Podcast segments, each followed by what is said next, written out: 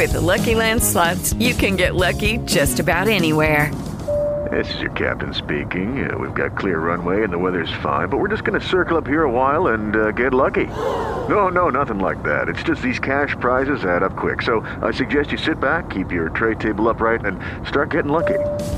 Play for free at LuckyLandSlots.com. Are you feeling lucky? No purchase necessary. Void where prohibited by law. 18+ terms and conditions apply. See website for details. Blog Talk Radio.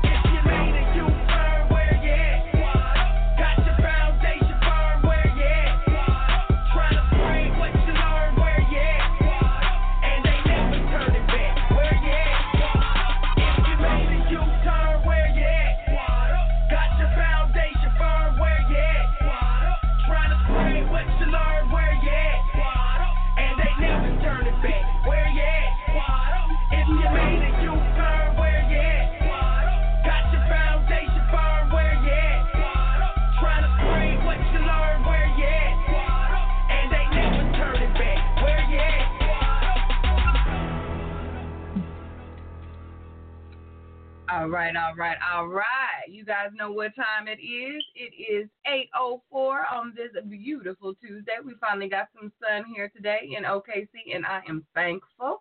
Don't know if it's drowsy and dreary where you are, but we have been deep in the overcast abyss over the past few days. So I was happy to see the sun today. We are happy to see you, whether it be live or on the phone today. We are glad that you decided to spend your Tuesday evening here with us. We are an interactive show. We invite you to give us a call. We invite you to comment on our live feeds. We also invite you to share this show with your friends and your family on whatever platform you are listening to us on. You can call us at 929-477-2304. Press the number 1 if you want to share your comment live. If you're having some feedback issues, some trouble listening, if you are on Facebook, definitely give us a call on your phone. Headphones in, roam around, do your thing, still catch the show. I believe that is the business. So we are a team here at Scoop Radio. As I said, I am Keela Willis. Wait, I don't think I said that. I'm Keela Willis. And we've also got Winford Burns. How are you, bro? I am well. How are you? I am doing really well. Running today, but we're in this thing. I made a mistake. I'm good. Yeah, I saw you was at the choir with the choir. Yeah, my baby was singing this evening. Yep, I've got another setting close to together. Del City Choir was getting it in this evening. Their Sweet Taste of Jazz conversation. It was nice, very nice. That's what's up. Yeah. Mhm. Kels, how you doing, sis? Doing well over here, trying to get my lives together, but I'm ready. Good. What's up, Kel's Live? Kel's Live is always lit, like super lit. Sometimes she can't reply to us, but replies to the live. So what's up to everybody on Kel's and Will's Live? I need my live to be on it tonight. Kelsey making me look bad. Right. Kel's Live be popping. My live be all night, extra nice, and save. I got the save live. That's what it is. All the save folks come to my live. Bring the party up to my live. Bring the party. Party over here. Right. That's dope. All right. Well, we have got our intros out of the way. And again, welcome to everyone. We are glad you are here. We've got a super controversial topic we're going to bring in for you. So I'm going to let Wynn get on to it. What you got for us, bro? Yeah. So tonight in the news, we're going to talk about our favorite school psychologist. Our favorite? I'm starting off nice here. Come on. Doctor, we're talking Dr. Umar. So for those who, Dr. Umar Johnson, we're going to call him our favorite. Yes, that's what we call our favorite school psychologist / Pan-Africa, the Prince of Pan-Africa, descendant of Marcus Garvey, Dr. Umar. Yeah, and so... So Dr. Umar, if you guys remember, has been collecting money to open up a Pan-African school, the Frederick Douglass Marcus Garvey School of Pan-Africanism, and he just released last Saturday, that they have finally come up with enough money and a location. If you remember, he tried to get the school in, I want to say, like, North Carolina or something like that, and that didn't work out, and then he didn't have enough money for another place, and so now he's got a place, and now he's asking for more donations so he can get this school up and running. And so my question, when I saw this, was my immediate thought was, are we still rocking with Dr. Umar? Or have we like said, we're not fooling with you no more, Doc? Let's we're beyond you, Doc. We're not trusting you. We're not giving you any more of our money. So what I wanted to know from our listeners as well as from Q and Kels, I want to know. So what do y'all like? Do you believe this? Do you still think he should do it?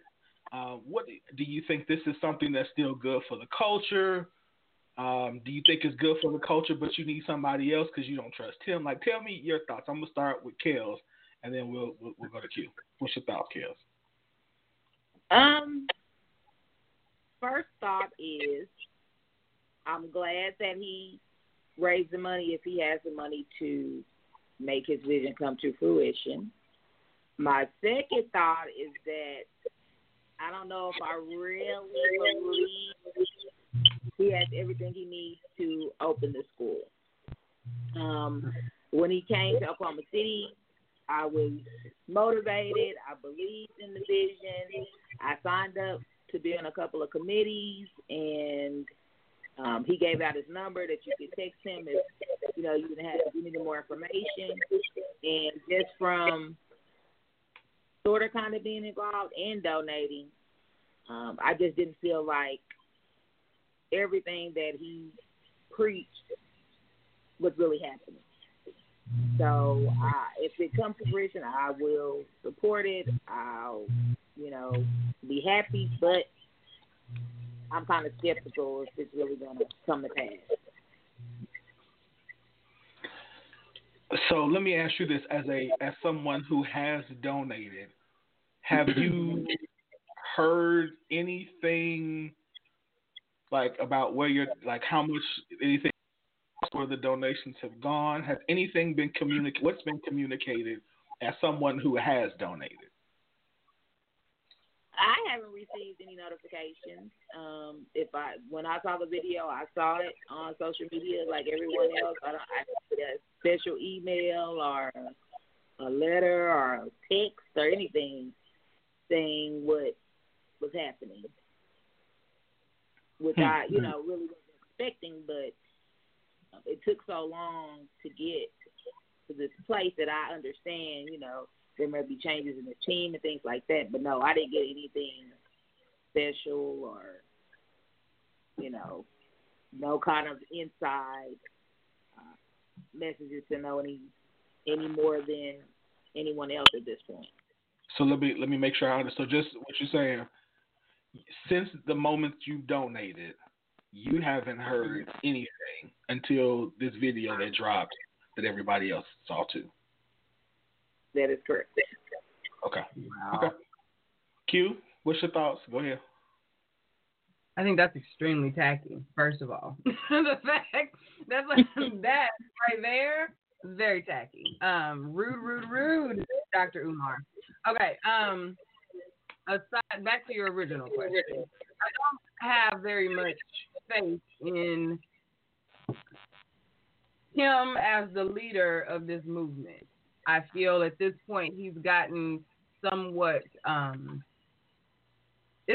we hear too much about him, in my opinion, and not enough about everything else that he needs to be doing. And as far as the bare bones of it, aside from what I'm just over as far as hearing the scandal that surrounds him, because I recognize that may not be his own doing. You know, we go digging for stuff sometimes, and that can keep your name in the mess. But his own actions surrounding this school and his initiative has run me ragged. Like, I'm frustrated with him knowing we can't talk about the criticism that he knows black people get when we try and do things like this and then do what he's doing. Like, it just don't make sense. And then continually ask us for money to support him. So, like, I don't even feel bad at this point for being skeptical because he had me. Like, he had my money. I paid money for when he came. I was very excited, like over the moon excited to attend at the event when he came here to Oklahoma City and spoke. Okay. And then it was like, and I was turned off by his team even before we left the event. I don't remember if you guys even remember me sharing that interaction with his team. But it does not surprise me that this is happening. People are side-eyeing, and that if we're talking more about his past issues than his current victories, with extreme air quotes, that we could be celebrating if this had different purpose surrounding it. Yeah. So I'll tell you my thoughts. First of all, let me tell you, so on my live, Teresa says, he's tainted it too much already, and she's giving him the side eye. So, yeah, so that's her thought. I think that, so my initial thought was very similar. Like, his process has not been good. He hasn't communicated well. But then the other side of me thought, kind of like what we talked about before. Number one, are we being harder on him because of the expectation we have? And even if his execution has not been flawless or right, because having been someone who's thrown events and not executed properly, I want to give him the benefit of the doubt. So even though he should have communicated, even though there is some drama, all that kind of stuff, should we still say this is because we need these kinds of school, or if you think we need them, should we still support them? So I thought through both of those, and I think for me, the thing that I to this moment am still unsure about, and what kind of concerns me, is everything like, and I attribute some of this to him maybe not having a business background, or I don't know, but when you say I need more money, how much do you need, mm-hmm. and what are we doing with it? Like, mm-hmm. I think that that's the thing that I need to know.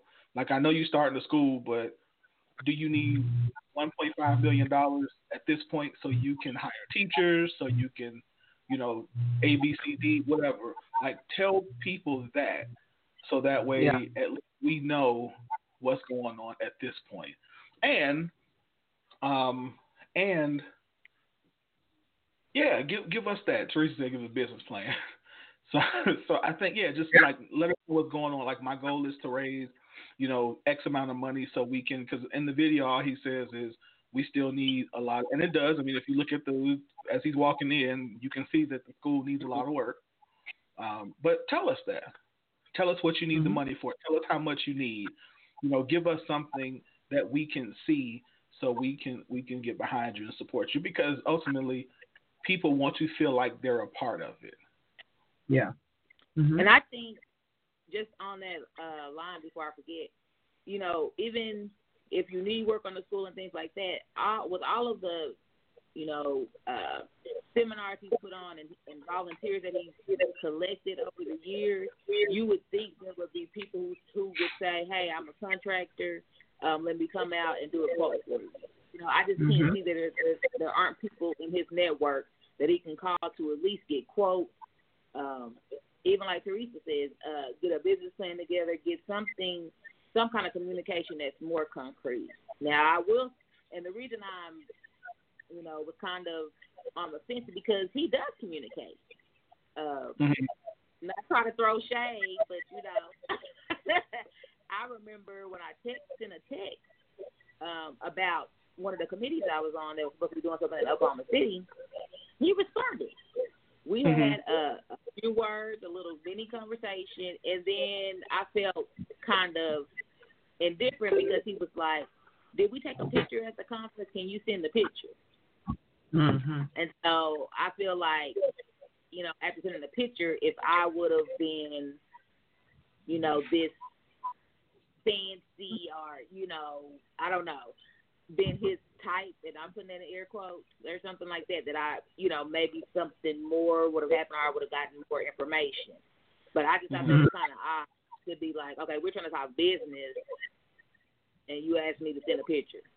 Like, so, I don't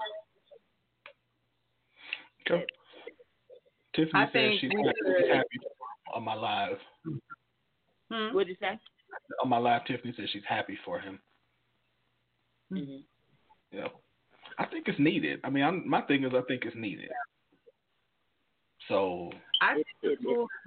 I think we should definitely support the idea of a school, and I think there is still some possibility of supporting him if his behavior changes. Meaning, along the lines of what you said, as far as providing the quotes. Showing more, having more transparency around what this additional ask is for. what Kel's just mentioned, I actually remember that conversation, and we thought that was kind of silly then. And we had to share the picture. You know, when you sent the picture back, we were like, oh, okay, interesting. But, you know, those types of things, you have to show some growth. You have to have a little humble, you know, show that you acknowledge that people are skeptical.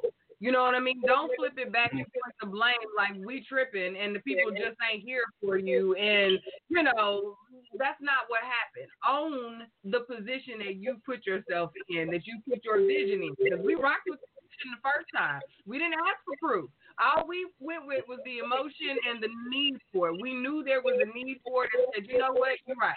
Let's back this brother who's doing something. Now that you done got a couple coins, you done had a couple years past us, because we're working on this church fund type situation now. We're coming up on those type of timelines now. You know, we've done all the things that the culture was supposed to do to say we rock with you. Now we need to show that you rock with us, that you're not insulting our intelligence by keep asking us and pulling on our heartstrings and our purse strings without showing us no paper. I need some paper now. Now we need that paperwork. You know, so I don't really feel like you should feel some type of way or even feel any level of guilt for questioning his plan at this point. It's time. I wouldn't question or don't think anyone should feel guilt for asking questions about where their money is going. Right. If you're donating, I think you have a right to.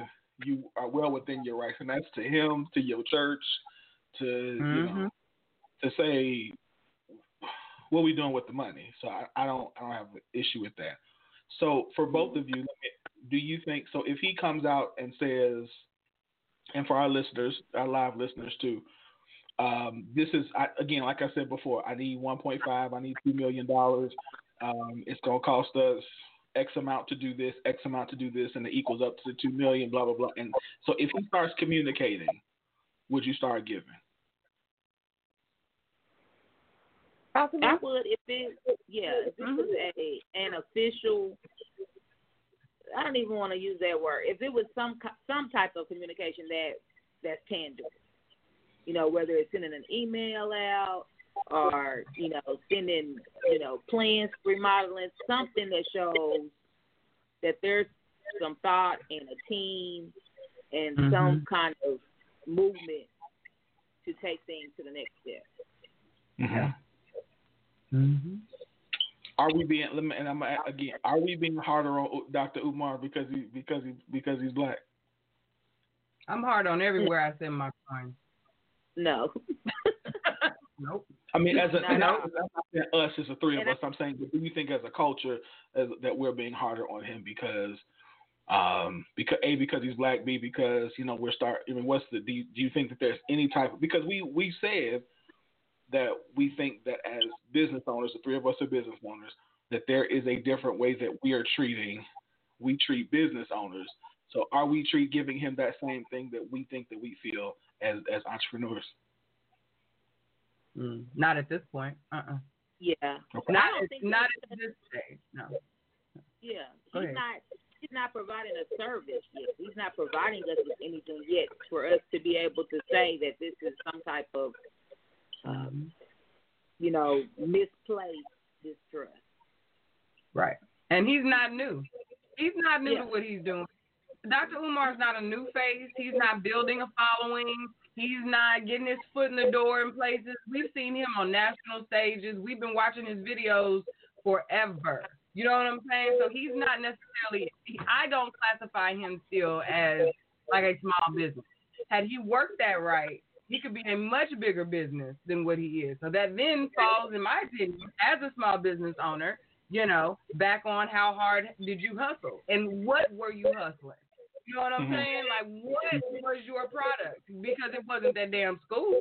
We know it wasn't a school.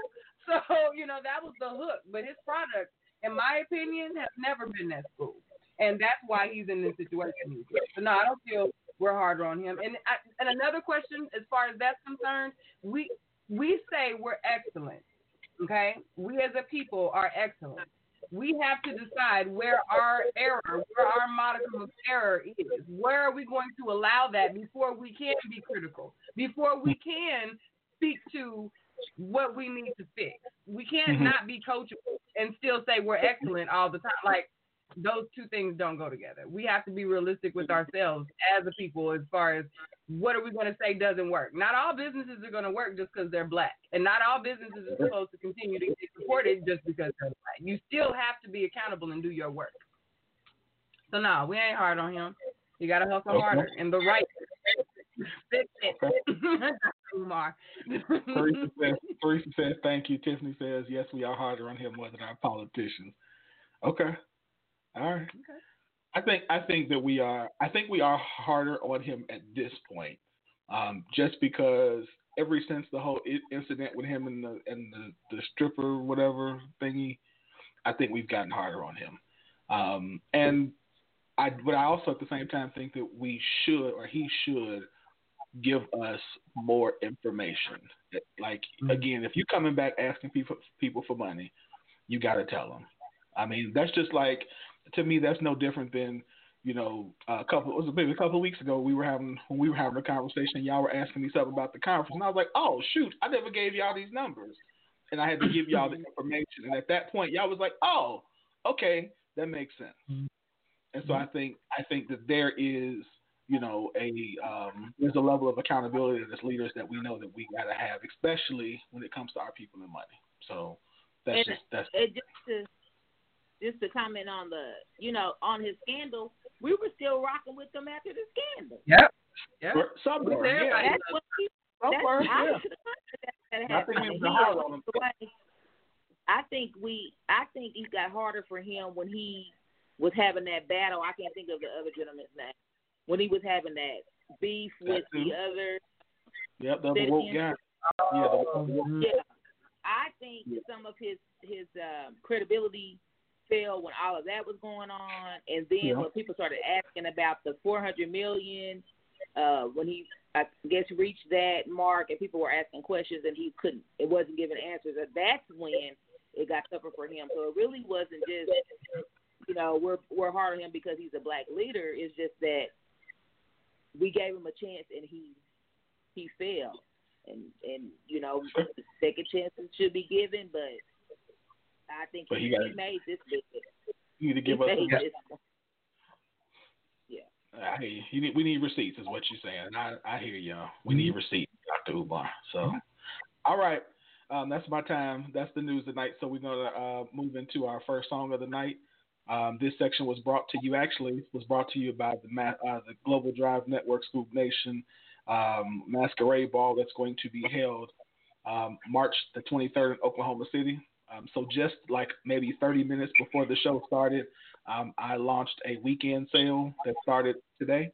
So from today until Sunday at midnight, I'm giving $30 tickets for the event are $30 a piece.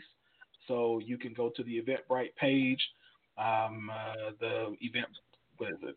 Yeah, I'll put the link on the page. I'm sorry, but go to the Eventbrite page and get the tickets for $30 a piece. And it's only going to be, again, until Sunday. Then after that, they go back up to regular prices. So our first song for the night is by Big Rob Clay. It's called Bye Bye. And then after this, Kels is going to get us into the hot topic, and you definitely don't want to go anywhere for this one. So we'll be right back on the Scoop Radio Show right after this.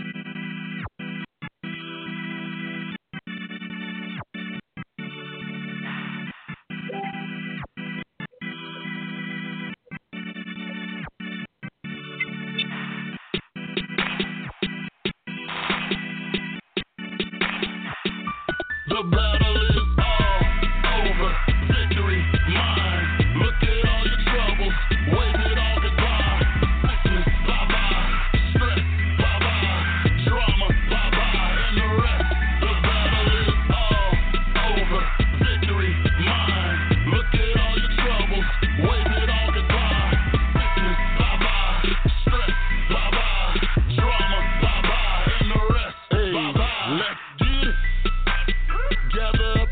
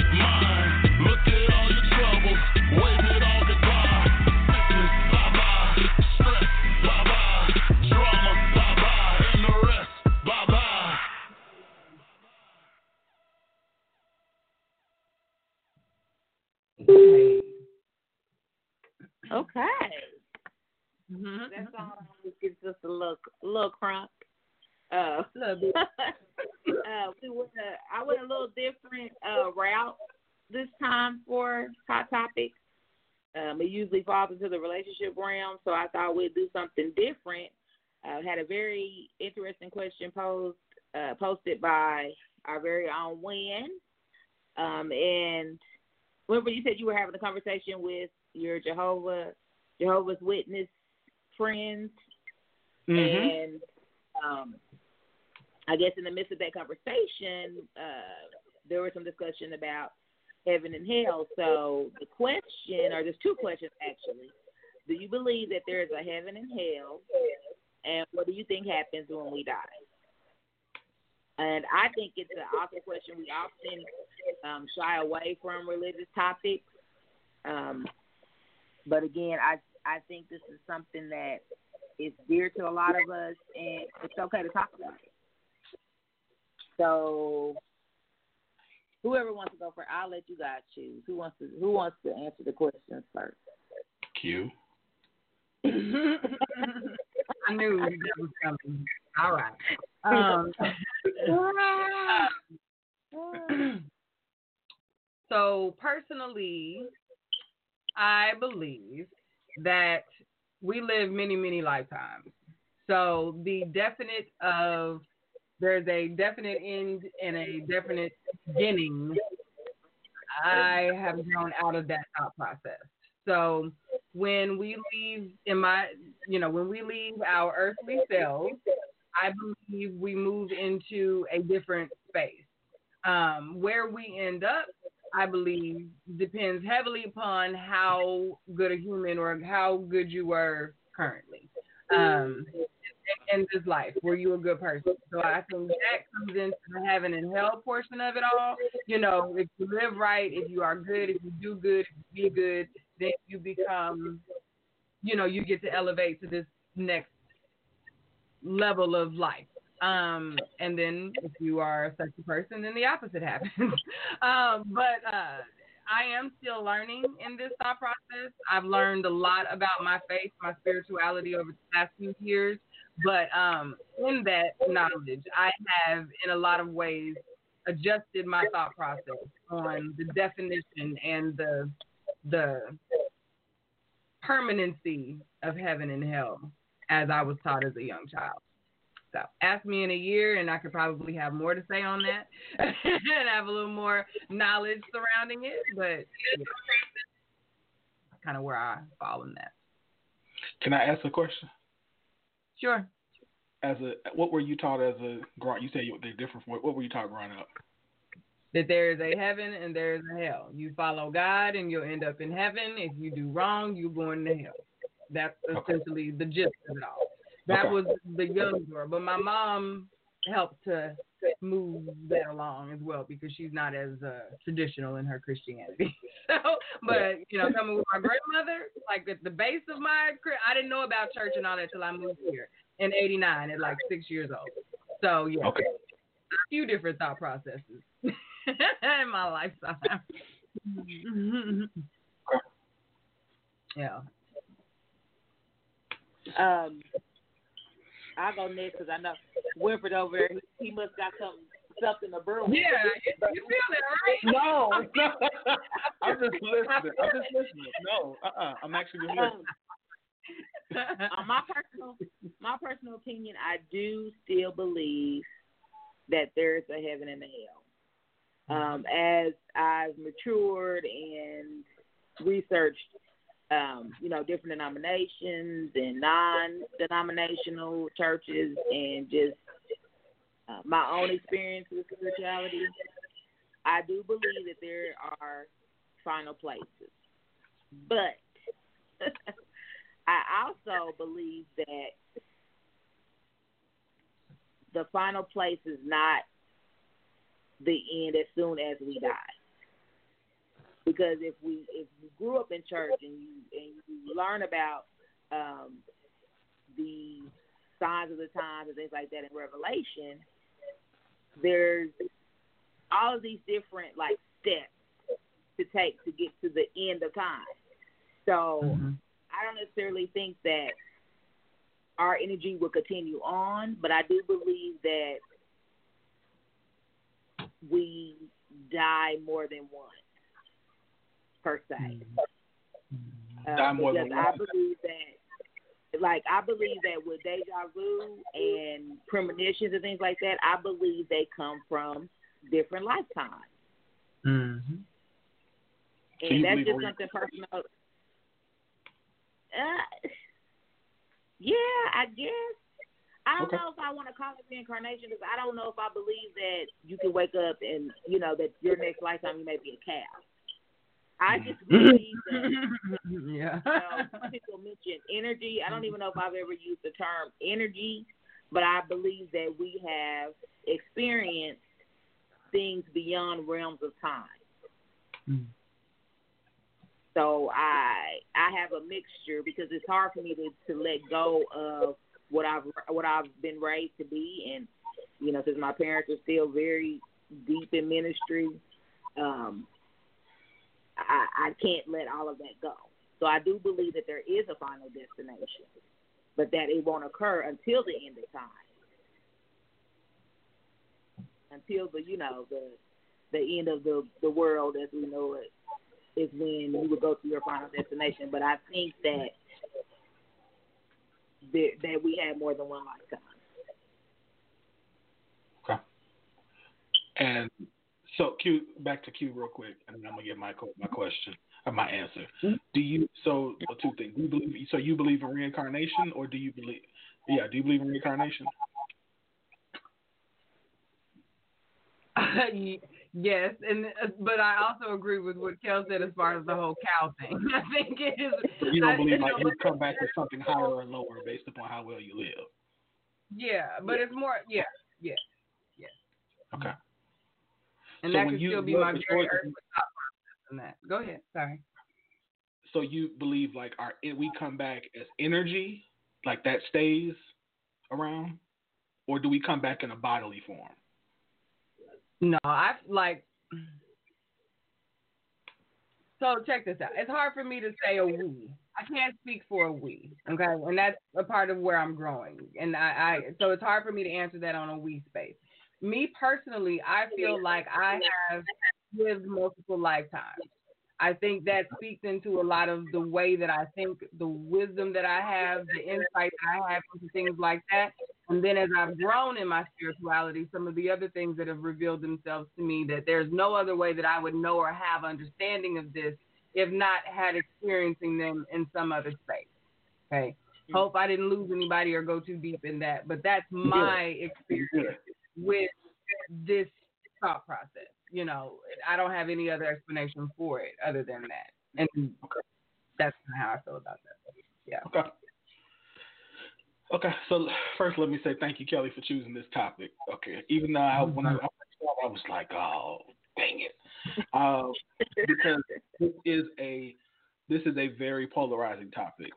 However, one of the things I want people who listen to us and watch us to understand is this is the these topics and these kind of discussions are the exact reason why we do this show, because the three of us can have three completely different opinions and still love and honor and respect each other. So, which was the point of the discussion that I had yesterday with my Jehovah's Witness friends when we started talking about this. They shared with, I had some misconceptions about their beliefs in eschatology. They had some differences in mine. We actually found that even though that the scriptures that we used to determine what we believe were pretty much the same scripture, we just viewed them in some a little different ways, which was, again, a very eye-opening conversation for me. So anyway, what I thought. I do believe that there is a heaven and hell. I believe that there is a heaven and hell here, and I think that there is a heaven and hell later. I believe that the heaven and hell, that hell is ultimately, that when the Bible talks about hell, Hades, other places talk Gehenna, Lake of Fire, that those ultimately are places that communicate an existence that is separate from the presence and provision and protection that one has when they are with God. And so I believe that once a person dies, that we do enter, depending on when you die, that you do go into a, Kels, you mentioned like a different state, that depending on when you die, you could go into that until, as scripture talks about, the dead in Christ rise, et cetera, et cetera. So the hell here, again, I believe, is also the same thing, a separation from God. And the reason I say that is I also believe, I don't believe in that when we are resurrected, I actually have like the same skin that I have on right now. And so if I don't have physical skin and I am a spirit, or as Q would say, or Kels would say, an energy, or some people say an energy, then burning does nothing for my spirit. You see what I'm saying? Like, I don't, what's burning? Yeah. So that's, to me, that is kind of where how I get to that, along with some other stuff I don't have time to explain. I think that, I don't want to use the word allegory, but I think that there's poetry in scripture that lets us know heaven, streets paved with gold, pearly gates are all, mansions, are all opulent places. It's talking about opulence, the presence, the relief of stress, of lack, not having to worry about lack is what I think that's getting to. Hell, being away from God, not having, fellowship with, not being able to have fellowship with your brothers and sisters. Like, those to me is hell. And that is a now and a later thing. That's what I think. Okay. Yeah. I have a follow-up, but I want to say these comments before they get pushed off my live. So I want to get them out real quick. End of my live. Please put your comments. Please put your comments if you're on our lives. Yes. Yeah. Very good comment going. So William, Brother William Trotter, is joining us this evening. It's been a while, so I'm happy to share his thoughts. William says he personally does not believe that such places exist. He thinks we go back to where we came from and that we're just added back to the void. He says, while I don't consider myself a religious person, I do believe that there is a God, but in my life experiences, heaven and hell just don't add up. And I can understand that. I actually know quite a few people who say that. They can identify as spiritual, but the heaven and hell of it all gets questionable. He also, he just sent me another comment. He says, the fact that we are God created gives me a reason to believe that God equipped each of us the tools to navigate our lives bountifully if we pay attention to what is innate in us through being creations of God. So that's like a tap in, like a call to tap in. Mm-hmm. Sounds like I'm saying. So my question, thank you, Will, for those follow-ups in your comments. My question to you, Wynn, is coming from a place that we are and have an understanding of spirituality, even if we have God, and even if we have adjusted our levels of that understanding, we have a very basic foundation of God, heaven, hell, right, wrong, those things. For the people in this world who have not been exposed to that, who do not know it like we know it, where does that leave them?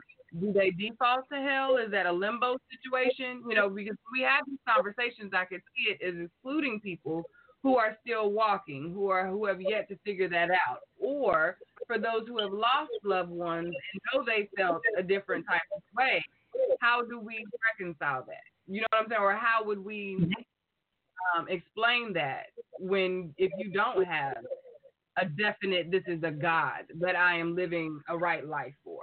How would you explain that to someone? So let me make sure I'm answering the right question. You're saying, so if somebody never hears about God, how can they be held accountable for not choosing God?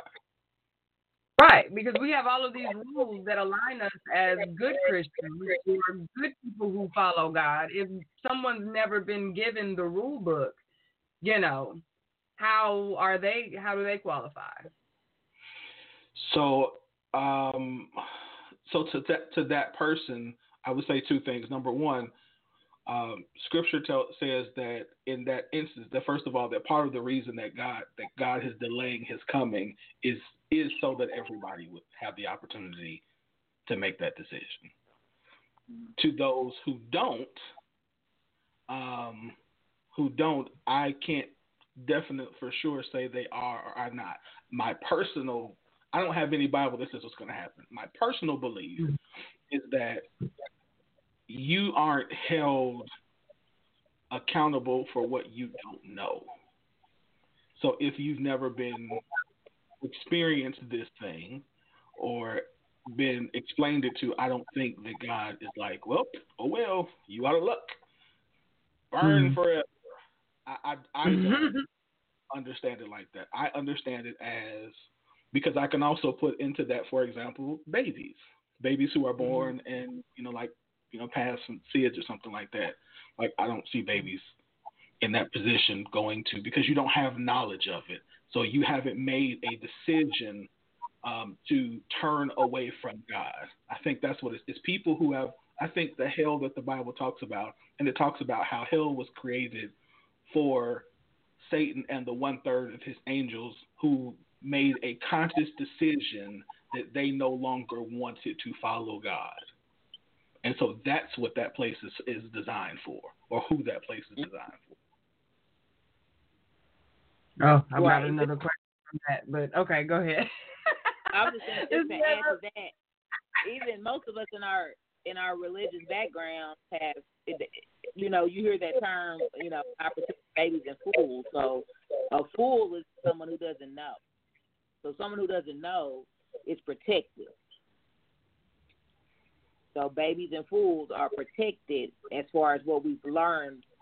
I know growing up, Church of God in Christ, that's, basically the gist of it. So if a person doesn't know, never heard of it, he would be considered, a fool, for lack of a better term, to not know it. I want to read one comment from the public I was interested. It says, "Of course, I do not believe in hell or heaven as presented by both Protestant and Catholic branches of Christianity. I think that the reward and punishment paradigm have been around since the earliest organized religions have been in existence. Sure. To cut down the typing, I would say that the stick and carrot mythology of the promise of a good and bad afterlife is the exact same tool used to motivate children to do tours around the house, etc.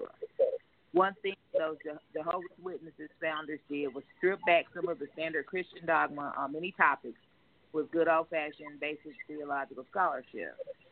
I disagree with the last part. I'll say that, by the way. The first part I completely agree with. The second Yeah. Now, and then when you ask, did he believe, you know, what did he believe happens after a person dies? He says, I'm not sure, but I've been dead for a few minutes once and on the precipice of it just recently. I'm inclined to believe that it's just over and that our focus should be on this great gift that we have in our cognitive life.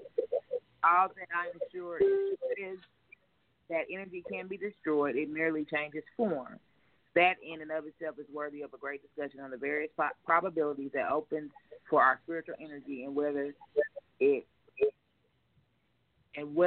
not how cognizant that energy is or not. Another person says they don't believe there's a hell. When asked about what happens when a person dies, the same person says, I believe that our bodies are made of all the elements in the universe, and what's keep up alive is the source known as energy. We know this because we get it from the sun, even plants rely on this source. Now, based on the law of thermodynamics, I think our life will live in another form. In conclusion, our ancestors didn't believe the concept of this. Very interesting. Yeah.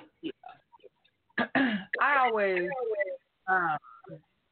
when we have these types of discussions, we amongst ourselves, the three of us, as well as in larger forums, I always wonder about those people who, especially after you said those who turn away from God, who make the choice to turn away from God. I always wonder, does God ever ask why?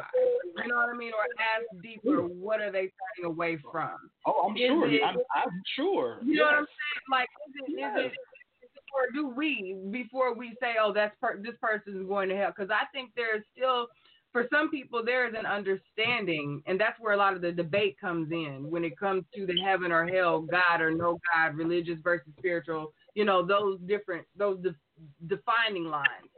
You can say, I am not here for all of the boxes and rules and what we've been told by man that God said, but I can still find in his word the principles that I think were being taught and live by those and still feel that I am serving my purpose, serving God, serving the word based on how it was intended. But when we when we hardwire it to the Bible, I think that's what turns some people off, because we have already known that there's some things in the Bible that are not always accurate or leave some room for more understanding and have been interpreted all kinds of different ways. So when we have these kinds of conversations, I think that it would be more growing if we have deeper questions. We ask deeper questions into what are you turning away from? What part? You know what I'm saying? And I'm sure God knows. You did clarify that was a yeah. We should ask more questions before we stop listening when we hear I read differently or I practice differently. You know, my walk is different than yours. Yep, I think so.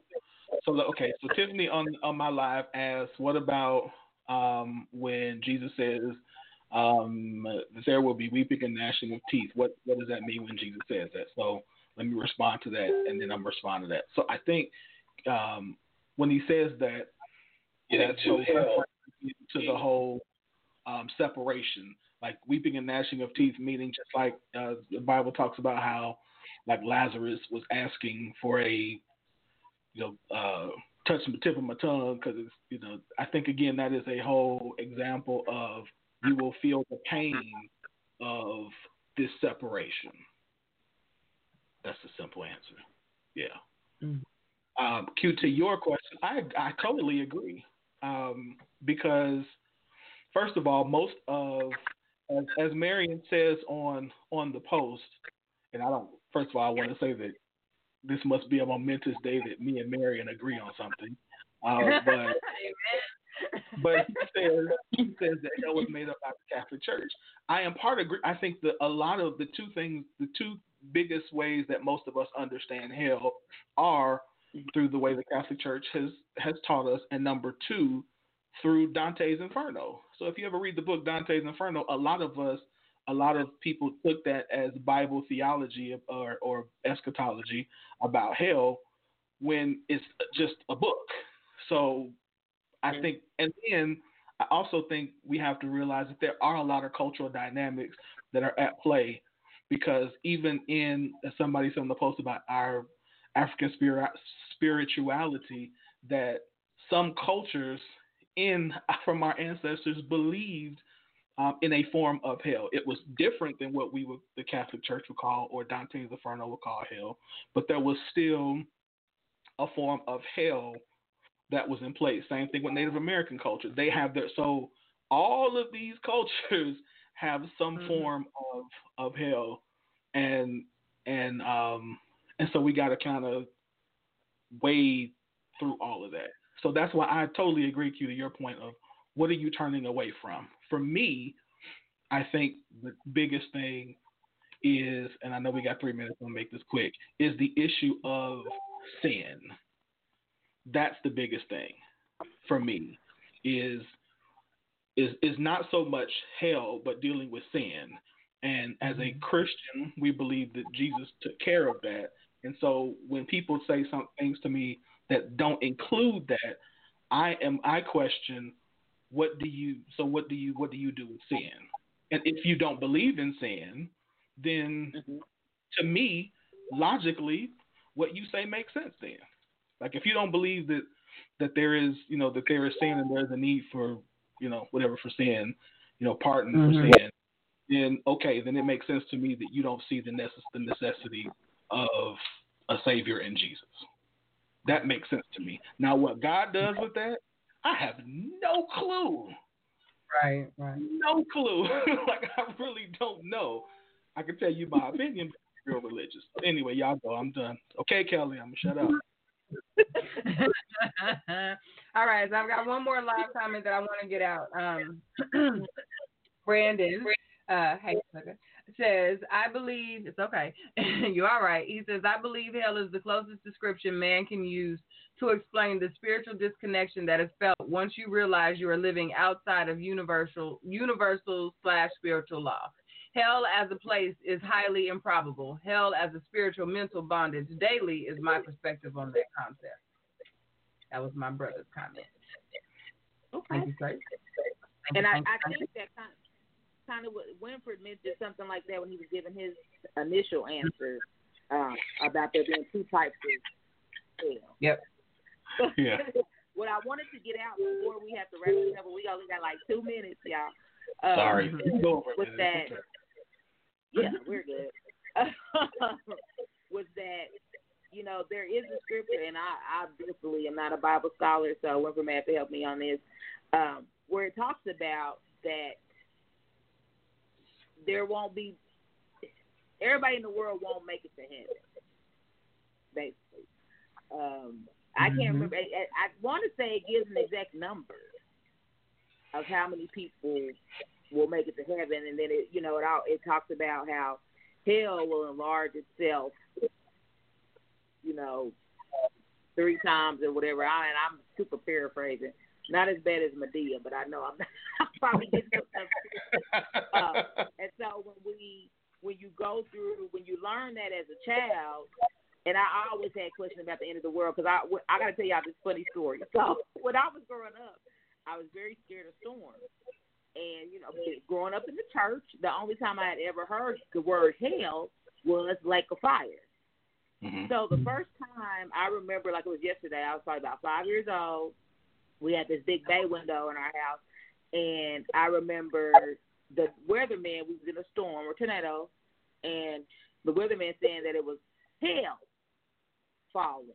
And all I heard was, y'all know, I acted a fool, and I remember my mom dragging me to that window, and I'm thinking, why is she taking me to hell? Why is she taking me to hell? And she was trying to show me whether hell was.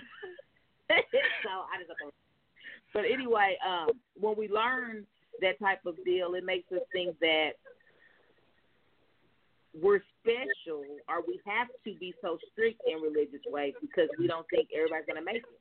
I want to be in that number. We have songs that talk about being in that number. And I've said this quote before. One thing I really thought was neat that my dad tried to explain to us about being religious and believing in these things, even if it's not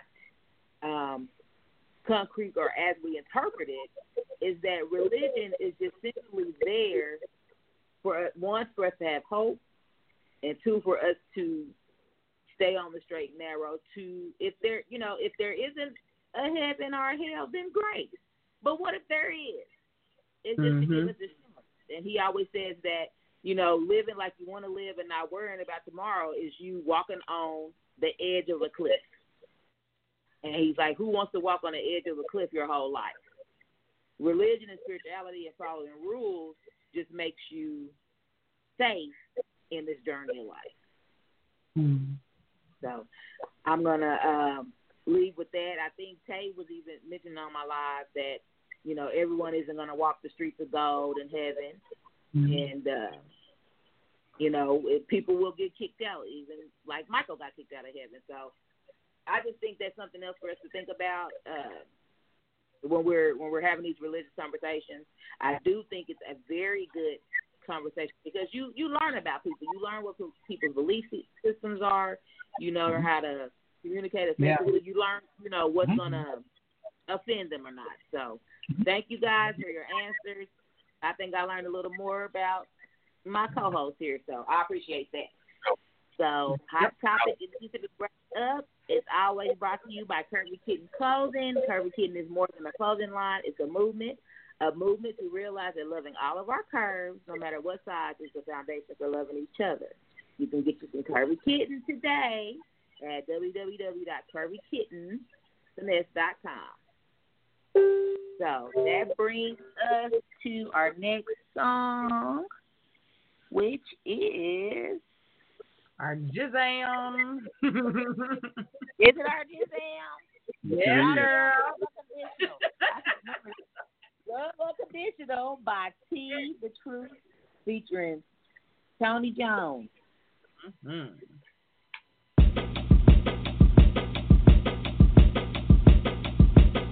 Let's go. Yay.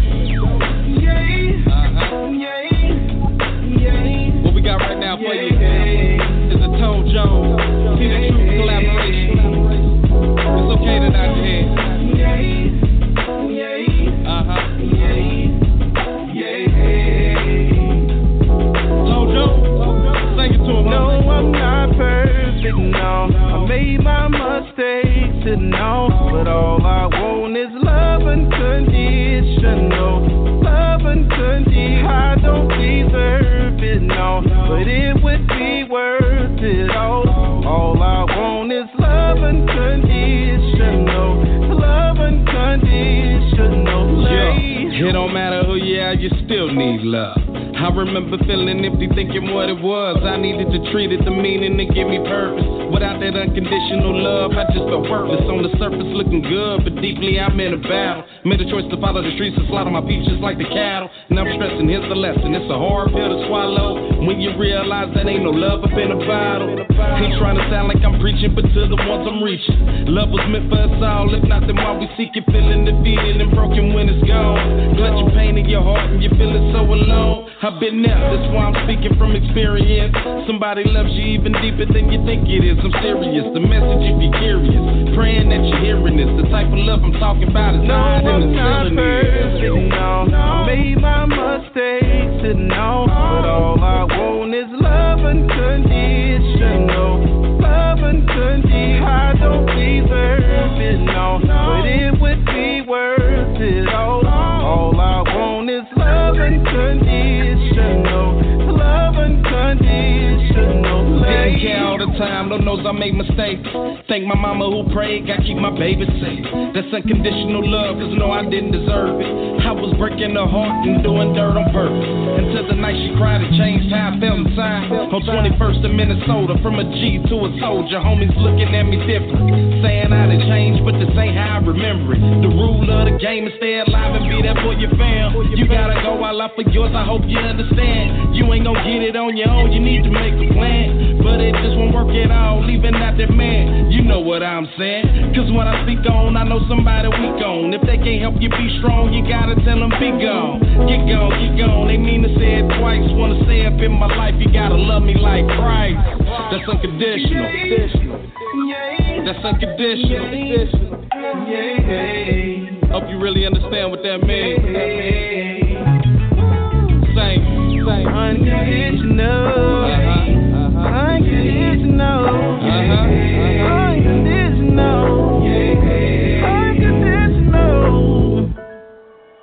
No, I'm not perfect, no. I made my mistakes, and no. But all I want is love unconditional. Love unconditional. I don't deserve it, no. But it would be worth it all. All I want is love unconditional. Love unconditional. Hey. I told y'all that feel good music. Yeah, yeah. Fell up. Yeah, yeah. Yeah, yeah. Well,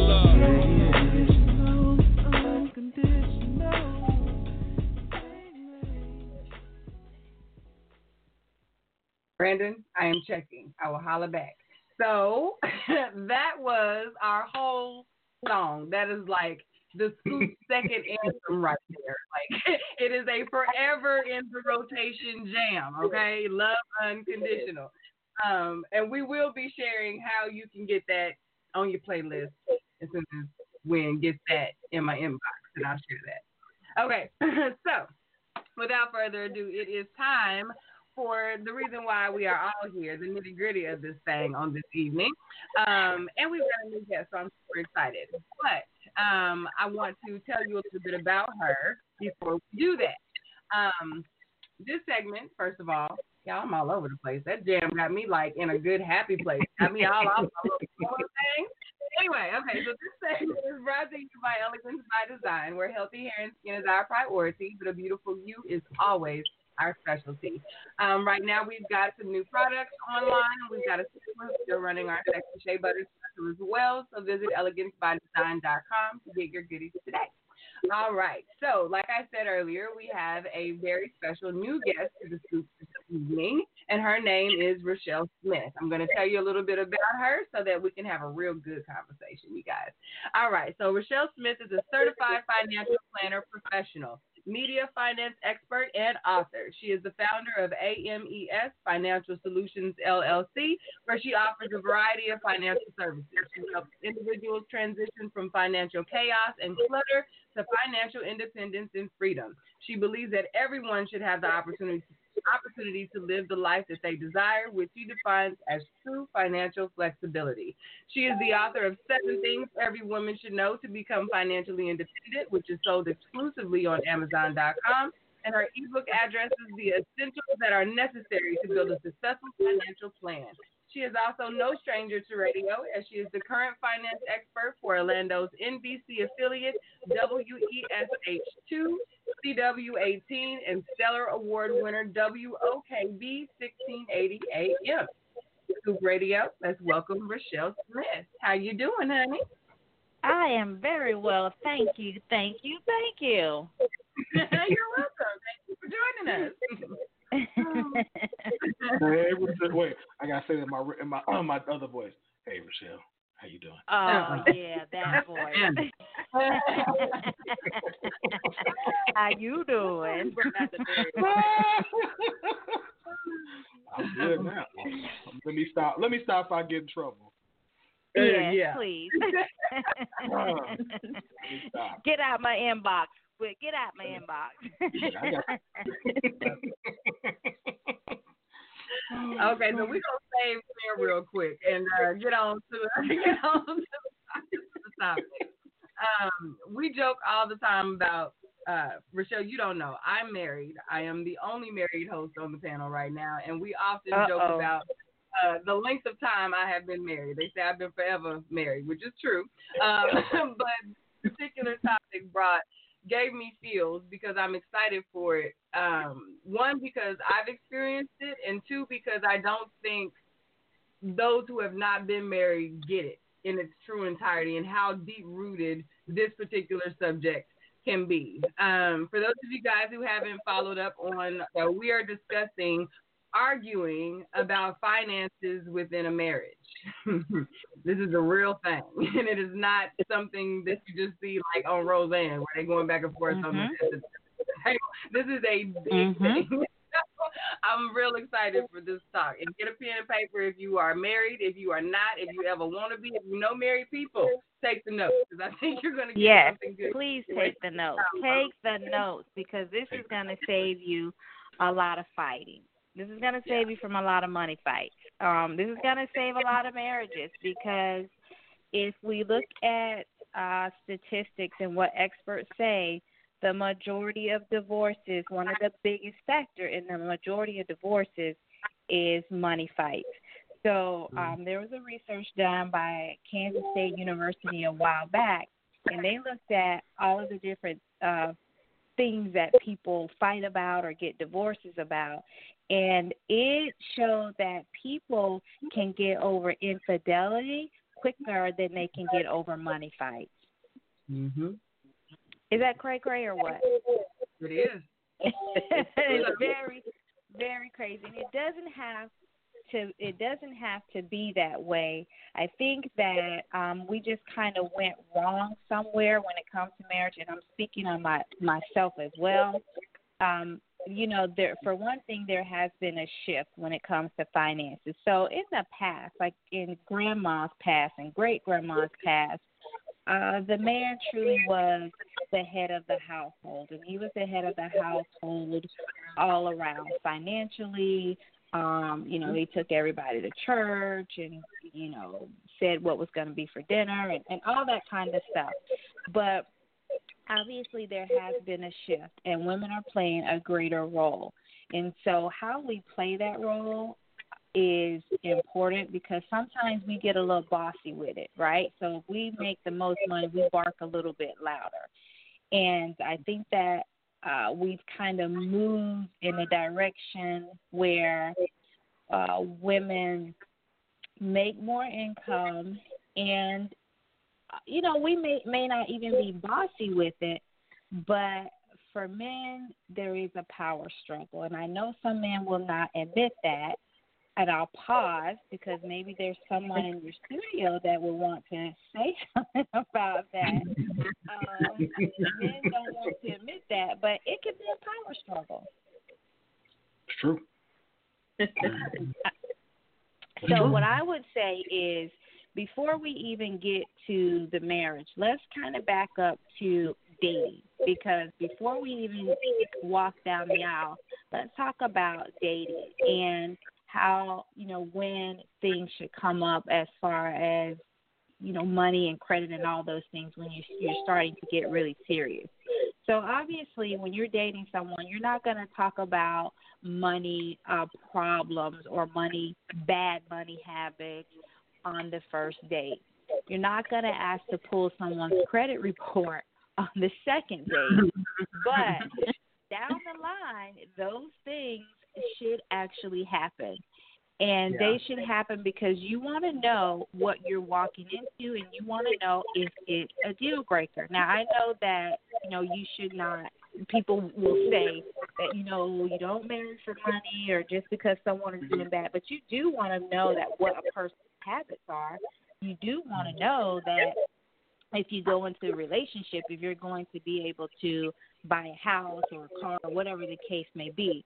So the first thing is, as you are dating someone, you want to kind of take note of what their money habits are as you are dating.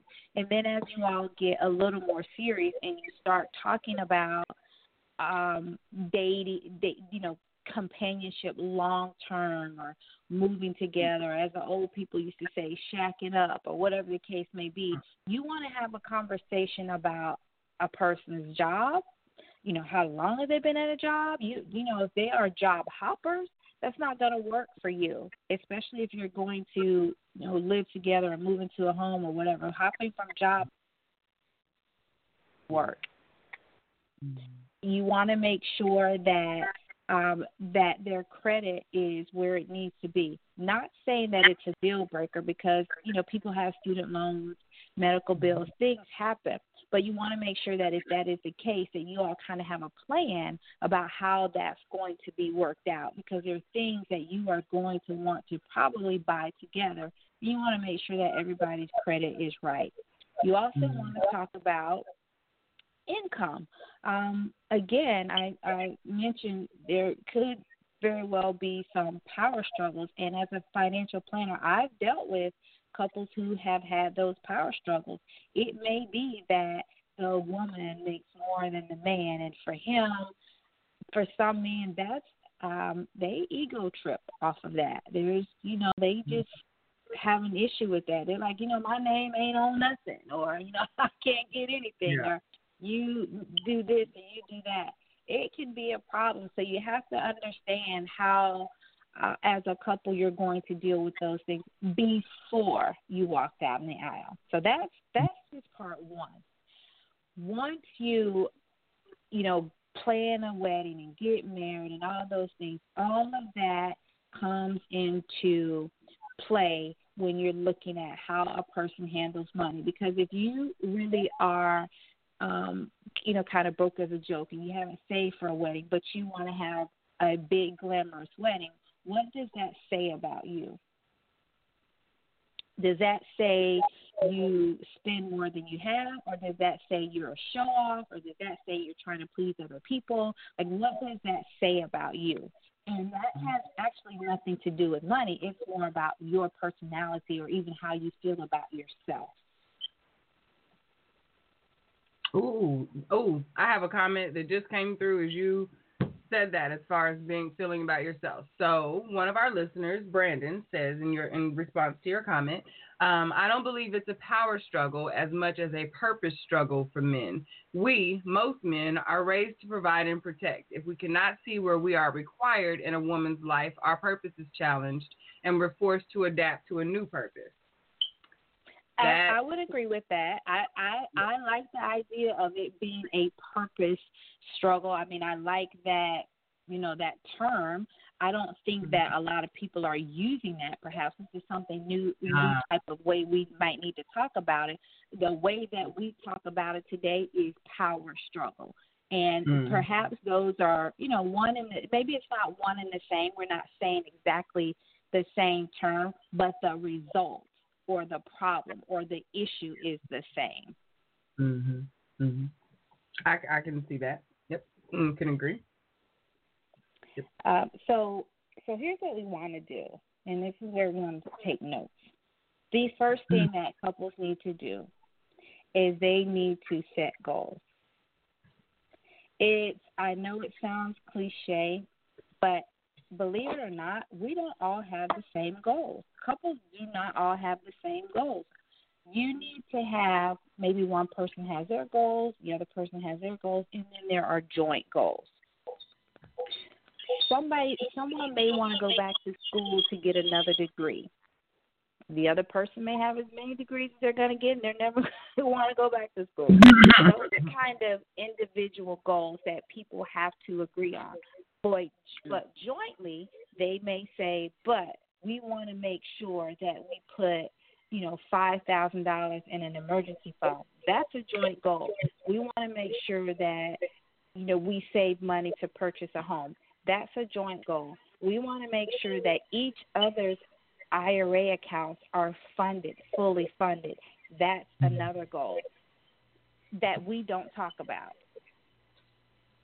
Right? And that's because we don't typically have a person to come in to help us with that. So in my opinion, everybody needs a financial planner. Not everybody knows that. Not everybody believes that. But I always say, if you are sick, you go to the doctor. If you sue somebody or somebody sues you, you go to a lawyer. Why then on God's green earth, when we know that our finances are jacked up and they've been jacked up for like a million years, why don't we all have a financial planner? Right. I believe that everybody deserves a financial planner. It doesn't mean that you have to have a financial planner do everything for you, but sometimes you need an objective opinion and you need objective advice to help you move forward, right? So an outside person, a financial planner, is supposed to be a fiduciary, which means they put your interests before theirs. And what they're supposed to do is look at your financial situation objectively as a couple and try to help you come up with some common goals. And, of course, like I said, there's some individual goals, and help you accomplish those goals. We don't love your homes. We're not attached to your homes. We're not attached to your cars. So we get to take the emotions out of the financial plan and give you objective advice that everybody can agree on.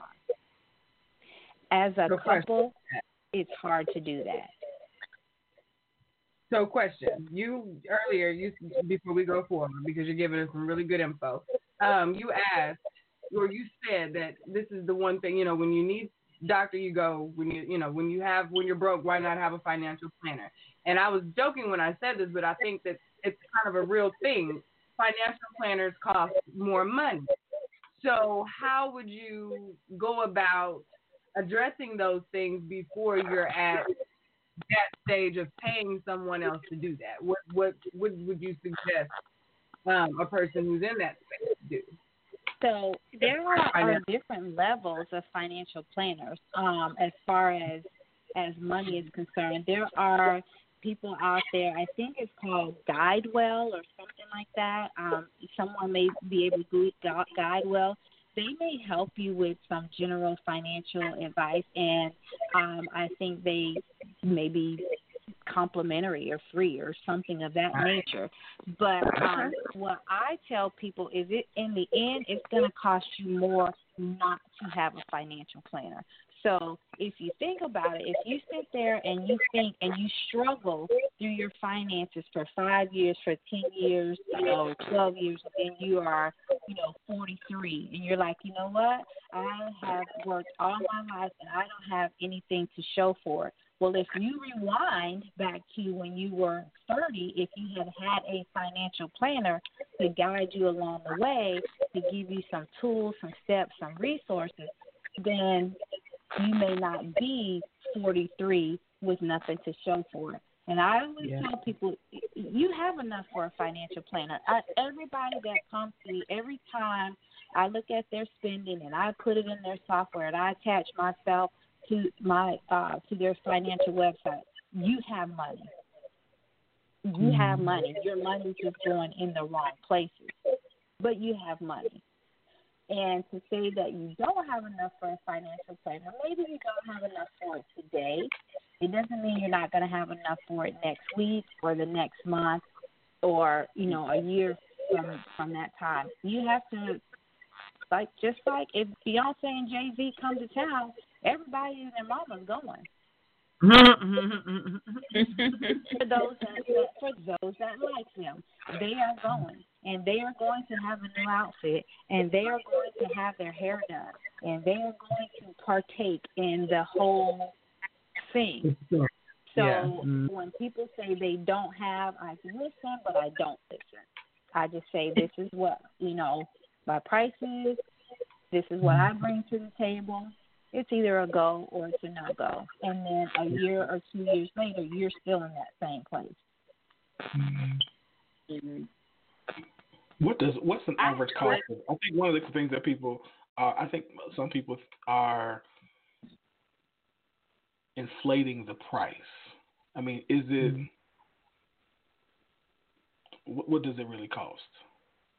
So it depends. Some financial planners charge hourly, some charge monthly, some charge quarterly. So if you think about it, just like an attorney or a doctor or anyone else who has studied, who has worked hard, who has certifications and all those things, they're going to charge hourly. You're going to pay $150, $200, maybe $300, $400 per hour. It just depends on who that financial planner, who their target market is. So some people, they just have a niche for doctors. And if that is their niche, then we know that they are not going do be cheap, and you probably don't even want to give them a call unless they're doing some sort of program or doing something maybe pro bono. But if they charge hourly, I don't see any financial planner that charges, you know, 50, 60, 70. I mean, it's just not going to happen. Yeah. For a certified financial planner. Let me make sure I say that. For those who charge monthly, you're going to be on a monthly retainer. They can charge, you know, $200 a month, $300 a month.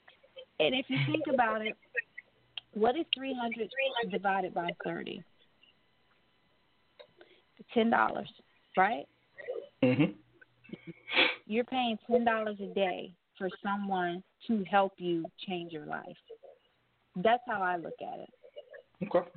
If it's $300 a month, if it's $200 a month, or whatever the case may be, I look at it, it's the cost of your lunch for that day.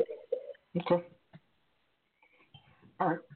And then some people charge a flat fee, and if they charge a flat fee, then it, you know, depends on how complex your financial plan is. So if you're someone who's just kind of starting out, you just got a job, you just want to make sure you dot your I's and cross your T's, then you're not going to be charged as much as somebody who has a, you know, $500,000 portfolio with 4 houses, 2 boats, 3 kids, and a wife. Mm-hmm. Mm-hmm. Your money's a little different. Your money's a little different. It's a little more complex. Your situation's a little more complex. Yeah, so it also depends on what your situation is. And then you have people like myself. So my target market when I came from Charles Schwab was to help minorities and women. And so I understand that actually I'm on the lower end of the cost because of my target market. Mm-hmm. Okay. So I have I'm trying to get in from my live for Ms. Reshell. The first question is, and I think it's for a single person, she's asking where would you start in order to get a plan? I guess where would you start? Do you just Google it? Is there something you need to get prepared for? I didn't hear the first part of the question. Where would you start with what? Where would you?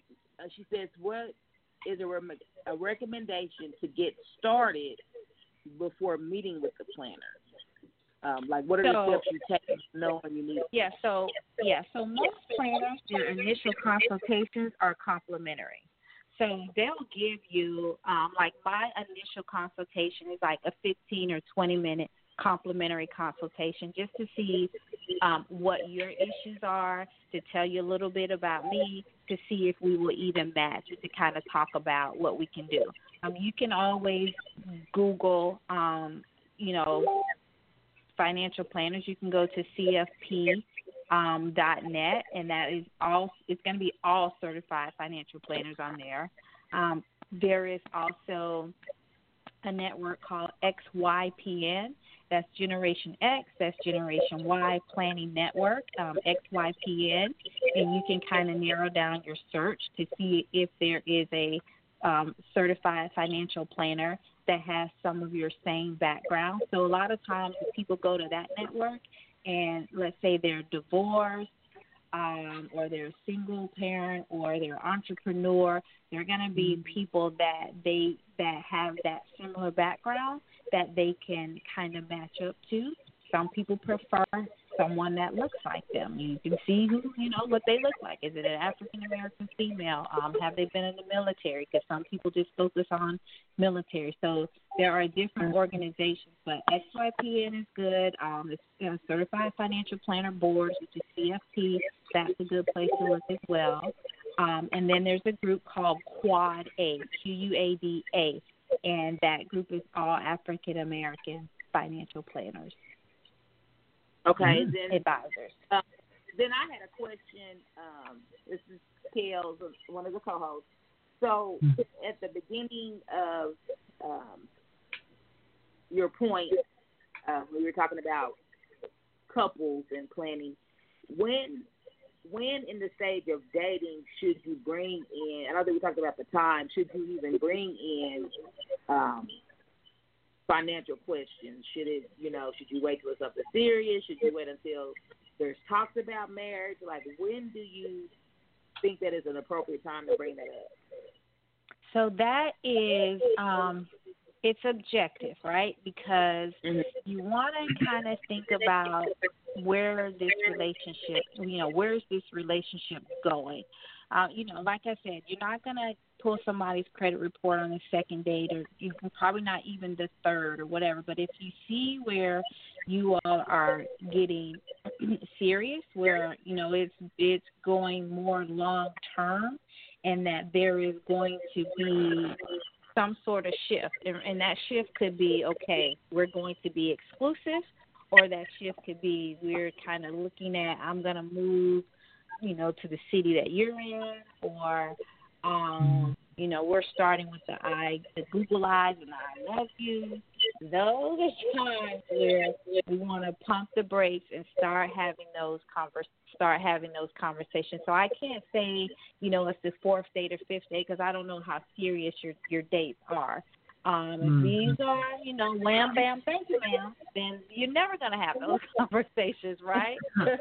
But if it starts to be more than that, and you are, you know, moving forward to what everybody agrees is the next level, then you got to have that conversation. Yeah. Okay. That's very important. Extremely important. Yeah, extremely important. And that's also something I think we've got to impress upon younger couples.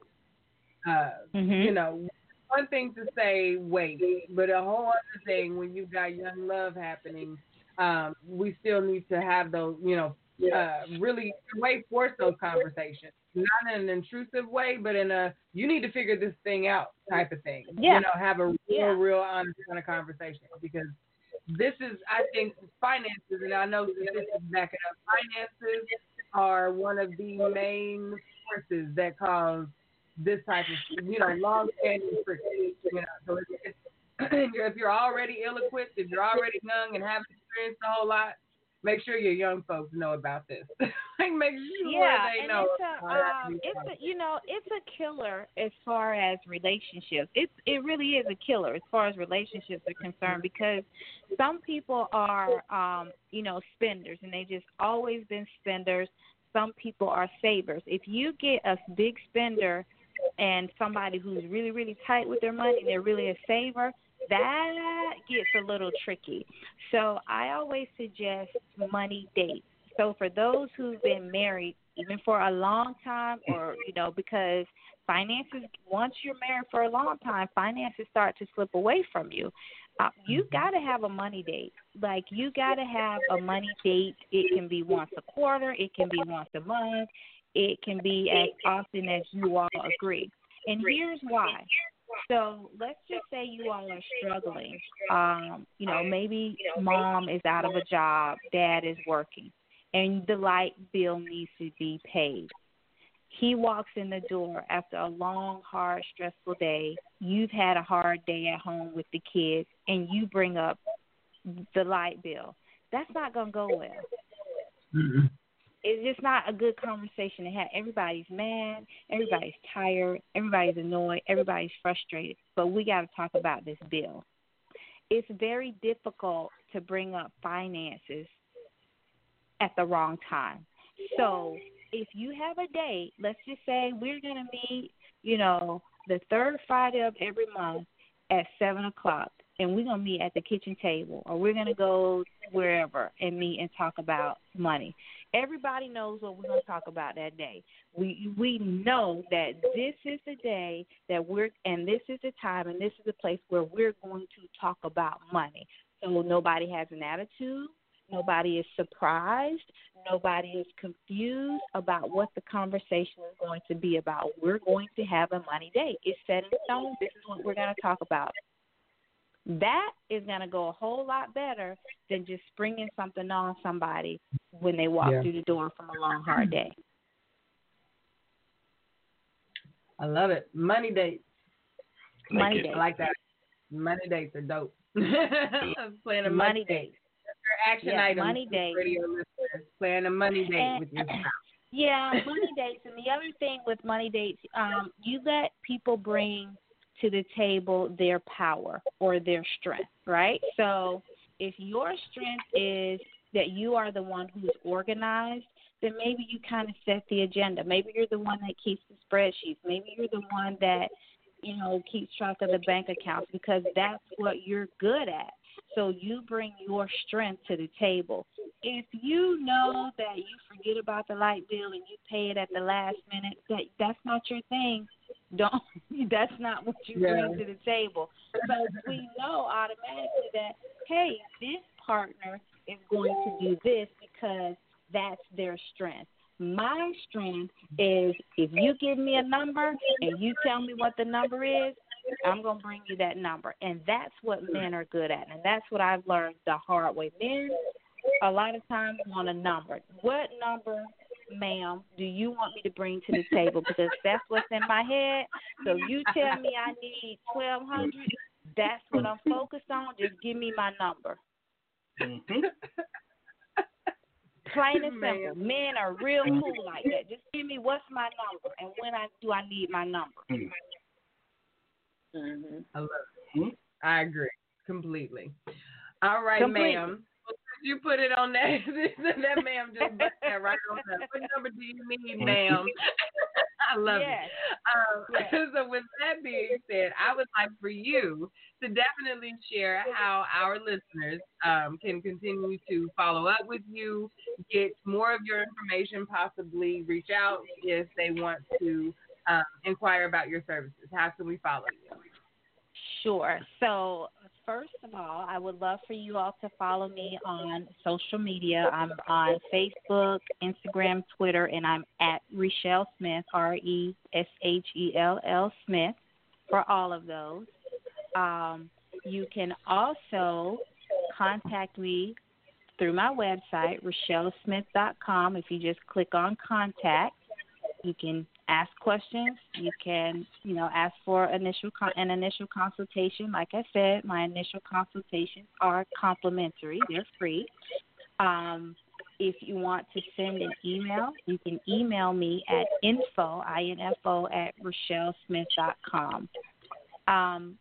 If you contact me on the website, you'll also be added to my email list.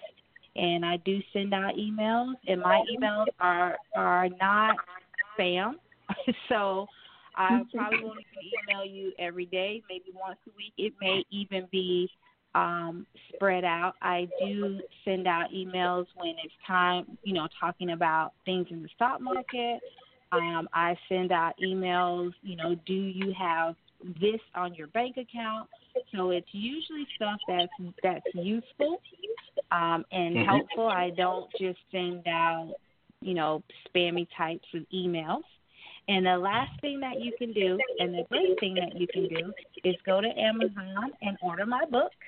It is a woman's work. It is for smart men as well. It's not just for women. It's a woman's work, 7 Key Essentials to Financial Independence. I had an e-book and I turned it into a book, but it gives you the basics. It gives you the foundation for your finances, because if you don't have the basics, if you don't have the foundation, then you are not giving yourself a good high probability of being successful when it comes to managing your finances. All right, that's what's up. Thank you, ma'am. Right. We appreciate you coming on tonight. And we got to definitely finish, because I know you have more, so we'll have to have you back soon so we can finish these tips that you got, because I know you have more. Oh, you know my brain goes and goes. It goes and goes. So thank you all for having me, and I look forward to coming back on. All right, thank you. Okay, good night. Good night. All right, y'all, we're going to go ahead and skip our song so that way we give the fire starter plenty of time, because we only have 20 minutes on the show, so I want to give her time, and I told her already to take her time and don't rush, so keep go ahead. We're going to skip the last song Q, you go. Okay, very good. Because I want to get every bit of this segment, I'm going to say Passion Talk with the Firestarter is about to be ablaze based on the topic alone, because she don't get to speak with us, y'all. Like, she keeps it real, you know, Michelle Obama around these parts, but we're about to get the passion from the Firestarter tonight, and I'm excited for that. All right, so Cicely is going to bring us sexual turn-offs and turn-ons of women. And y'all, did y'all see her little cover? She got her legs out, y'all. She got the meams out looking all good for the people. All right, so. No comment. So come on, Cicely, bring us the fire, honey. Without further ado, Scoop Radio Show. How you doing, Miss Cicely? Hey, Pooh. Hey, my squad. What's going on? What up, Scoop Nation? This is your girl, Cicely Victoria, owner and founder of Passion International. My business tree is to help train and equip people to find their voice of identity so they can stop people pleasing and be empowered, encouraged, confident, and communication. I'm a certified professional coach and counselor as well, you guys. I am the queen of empowerment, and I set people's lives on fire for a living. That's why they call me the Firestarter. Welcome to Passion Talk, where we give you practical tools for everyday living so you can press to your personal power. Q, you got me tickled over here, child. Now, Q, she right about it, child. She is right about it. I'll be real, straight, and narrow with y'all. I figured we're not. For Valentine's Day edition, I do something for the lovers out there. How about that, okay? How about that? I do something for the lovers, okay? Even though I'm not a lover, but I'm going to do something for those who got lovers, okay? That's all right, because I'm not a hater, okay? I'm not a hater, all right?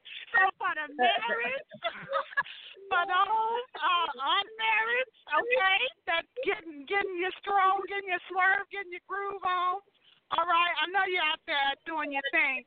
So if you're going to be a sin, I just want to make sure that you are doing some things right, okay? I haven't always been where I am, and I have had an abundance in my day. So I want to say that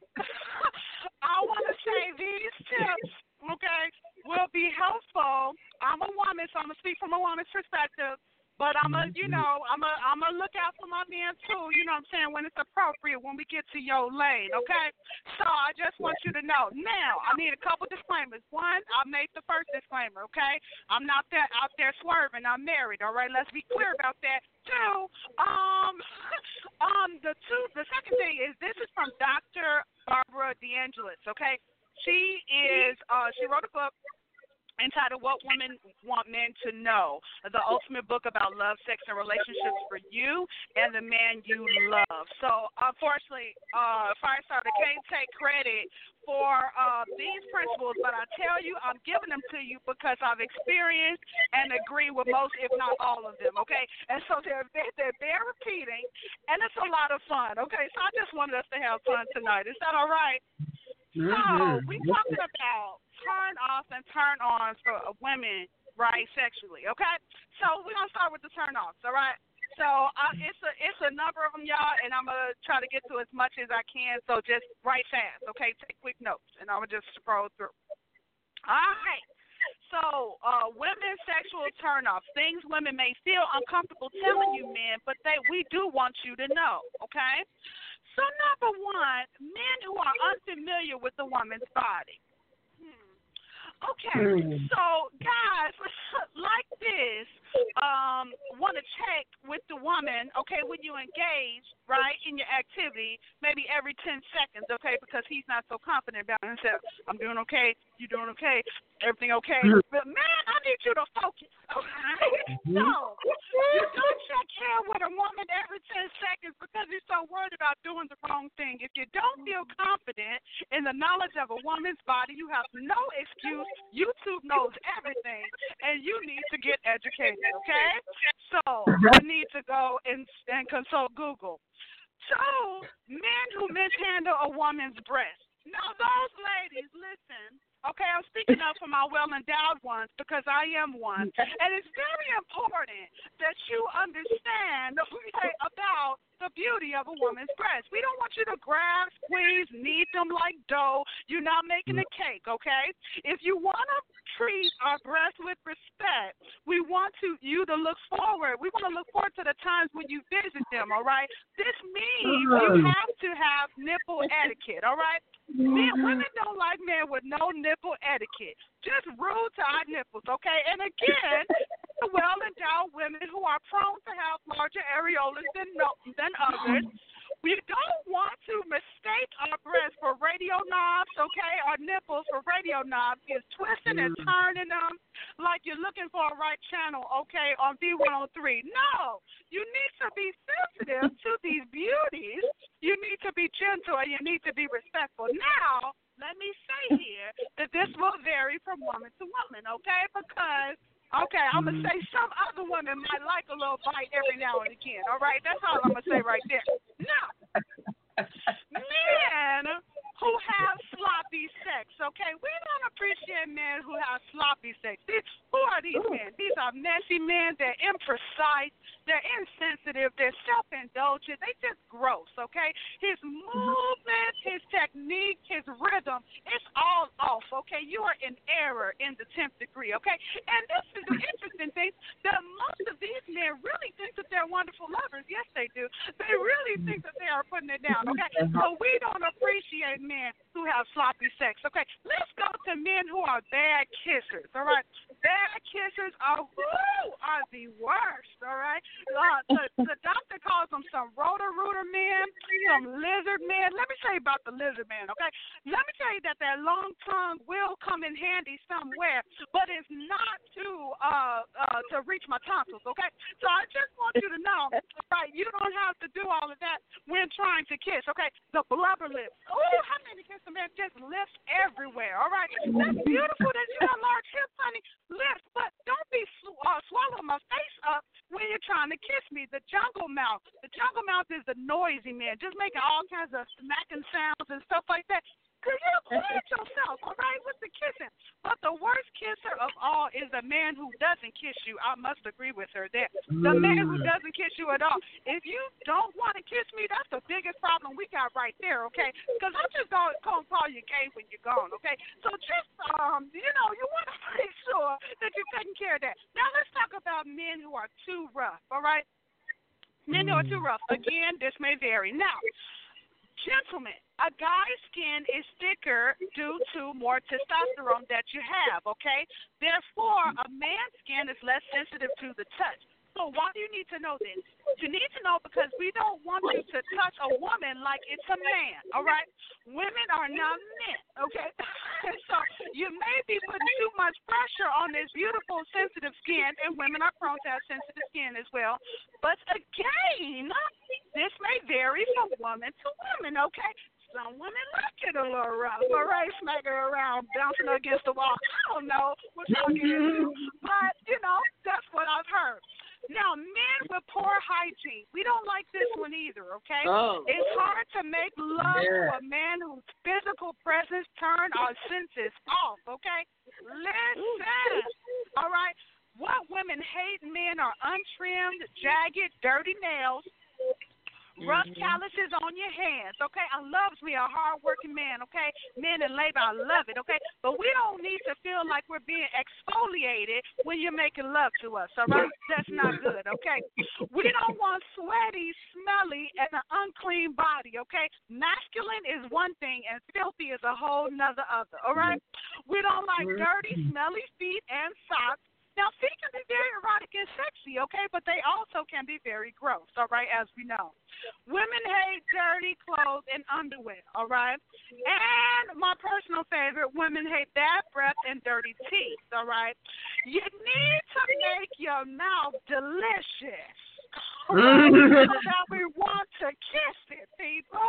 Listen.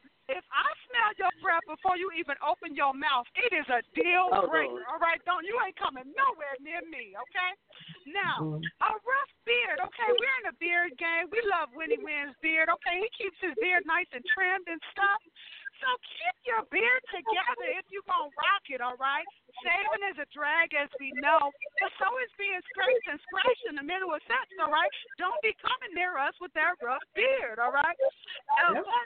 Some women love the burly type as well. Now, men who are obsessed with how a woman looks, all right, constant criticism makes us feel scrutinized and devalued, men, and turned off sexually, all right? Guys who are most obsessed with a perfect-looking woman are typically the ones who look like crap themselves, so take it easy, all right? Men who judge a woman by her orgasm. This kind of pressure will prevent us from relaxing enough to even have an orgasm if we wanted to. So don't ask, listen clearly, please listen. Don't ask if we have come, honey, because if you can't tell that we have come, then you already got your answer, all right? Men who are pushy about wanting oral sex. Now, please hear me clear.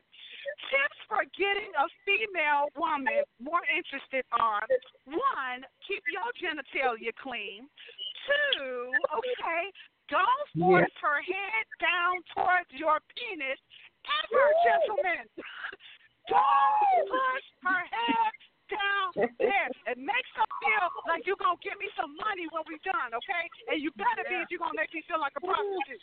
Listen, women who are obsessed with their own, men who are obsessed with their own sexual performance, all right? The techno man, okay, feels like work on, you feel like you're being worked on rather than being made love to, all right? So watch that. Outer space man in ecstasy on his own without you. You ain't even there, okay? You're just like a tool. And a circus man who wants a sexual contortionist, all right? We got to be careful for those, all right? So men who have sex with the TV on, it's just simply rude and insensitive, okay? It makes a woman feel secondary to the sexual experience. Please watch out for that.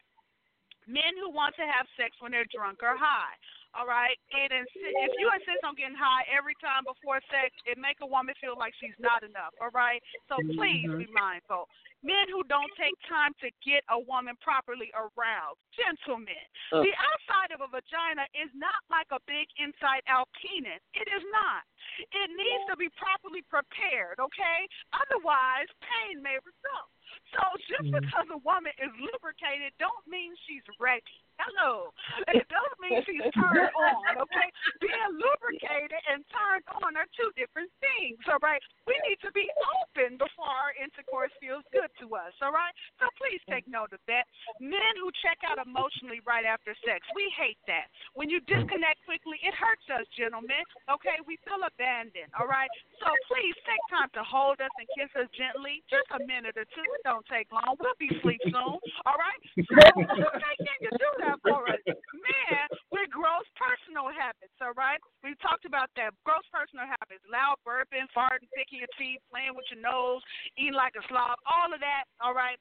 Just leave it, please. Just leave it. Men who are obsessed with their own bodies, all right? Is he doing this for you or is it for him, all right? A woman should be obsessed with her body, okay? Not yours. And one of my personal favorites, men who don't like to give women oral sex. Ooh, my goodness. Listen, men may have a problem with this because they think cunnilingus is dirty. Now, women, this is where I'm going to walk down your aisle, too. You make sure that your cuda, okay, is prepared and ready, okay? That just ain't right, all right, to be nothing a man now having fainting, okay, from smelling you. It ain't right. But the spirit, okay, in the act of oral sex, is a way to worship the essence of the woman you love, the doctor says, okay? If you're worried about how she smells or tastes, okay, you had a bad experience before with oral sex, you don't know what you're doing. Listen, it's probably best, okay, that you just steer clear, all right, until you fall in love with it, all right? Oral sex is an art that you need to fall in love with, okay? You can't just be half-stepping. You need to be fully engaged, okay? You need to be fully immersed in the act, all right? I'm going to move on. I'm going to leave that right there, okay? And so men who treat other people poorly, all right? We don't like that. And just men who don't love us altogether. We can't stand that. That's a sexual turnoff. If you can't feel that you love us, we don't want you touching us, okay? If you can't feel like letting us in your heart, we don't want to let you into our body. And there it goes. Now, there are some things that do turn us on. I wasn't going to leave you hanging. Here are some. Men who make love slowly. Number one, listen, Smart men go slow in bed, all right? A man who's patient in bed, y'all ain't got nowhere to go. Y'all got all night. Who's tender, who's flowing, okay? Who will have a woman give herself to him, okay, as she's never given herself to another before. Men who talk to a woman in bed. Contrary to maybe some popular opinion, we do like the talking in bed, ladies. Our longing for you is to always be there, okay? Your words give us movement and allow us to rise in the form of sexual desire. We talked about bad kisses. Let's talk about the good ones, all right? Men that are good kissers are beautiful, and they're not just good kisses in your mouth. They're good kisses all over. Can I say that, all right? Women love to be kissed everywhere, okay? Gentlemen, everywhere. Not just on the lips, but on all of our lips. And kisses awake, okay, our bodies, all right? Men who show women they love her with their eyes. You want to look at your wife as you make love to her. Look at your significant other. Let her see the desire in your eyes. Men who take the time to undress a woman slowly. If you go slow enough, you may find we become impatient, okay, to devour you and start ripping our clothes off ourselves, all right? Undressing her is a very big turn on. Now, men who know how to tease us with their touch, we like that. Women love this, all right? You've heard it said, okay, people don't like to tease. That's a lie. We do like to be teased, okay? In the beginning of lovemaking, direct stimulation is less arousing than teasing. Men who touch a woman's hair. Now, I know this might get kind of funny in the black culture, all right? But in general, okay, well, it's good for me and Q. We naturalistas, okay? So you can touch our hair. But touch, and Kelly Cal, I think you can touch our hair too. But touching our hair is affectionate or making love with her, okay? And we like that, okay? It's an erogenous zone that you don't want to neglect, all right? So play with that hair a little bit. Again, we talked about men who probably don't do well with oral sex and men who love to do oral sex. Listen, you're second to none, baby. We love you, okay? When you adore that act, all right, when you act as an altar, okay, it's an altar for you, that is all right, okay? We want to keep you around. Men who let a woman know they want her in and out of bed. Pay attention. This is important. Primal and powerful in hearing the men we say, I want you, not just in bed but out of bed as well. Men who know how to draw out a woman sexually, all right? Each woman has her own special needs, and when they're met, allow her to be her most free sexual self. If you don't know them, please ask her, and she'll be happy to tell you. I know I am. Ladies, that means you should know for yourself, too, what you like, okay? So explore, you know, yourself. Men who prepare themselves physically for love making, taking a shower, changing your clothes, changing your drawers, the candles, listen, your favorite playlist. You need not neglect the power of a playlist, gentlemen. This is important. Men who make a woman feel like she is beautiful. That is everything to us, okay? Please make us feel that way. Men who love to give women massages, we love this. Do this with purpose of adoring her with your touch, not just as foreplay. She will feel your love, your heart, and soul flowing into her body. Men who caress and hold a woman's hand during lovemaking. Oh, that is the best. If he is saying, here I am, my love, I am with you. Feel me loving you, okay? It's like a partnership. It's a teamwork, make the dream work. Men who love to cuddle. We almost done. To women, cuddling is not a non-sexual activity, all right? It's a fabulous form of foreplay. Men, do not translate this as I'm not giving you none, okay? It's maybe, maybe not, okay? But let's cuddle and find out. Women love men who love to cuddle, all right? Men who treat their partner as they did when they first met. I'm sure Q could appreciate this. It means not taking the woman you love for granted, even after many umpteen years, right? Men who make a woman feel she's the only one for them. That is everything, gentlemen. Men who believe being loved by a woman makes everything else worthwhile. This is what a woman wants and loves. And men who let her know that she does this for you is content. And finally, men who love us, all right? It's in the heart, not the body. And that's the source of all true passion. My God. I want to give y'all some juicy stuff, and we're done. We're done. All right. We're done. We're done. I pray y'all have fun. I'm out of here. They got to close the show. This your girl,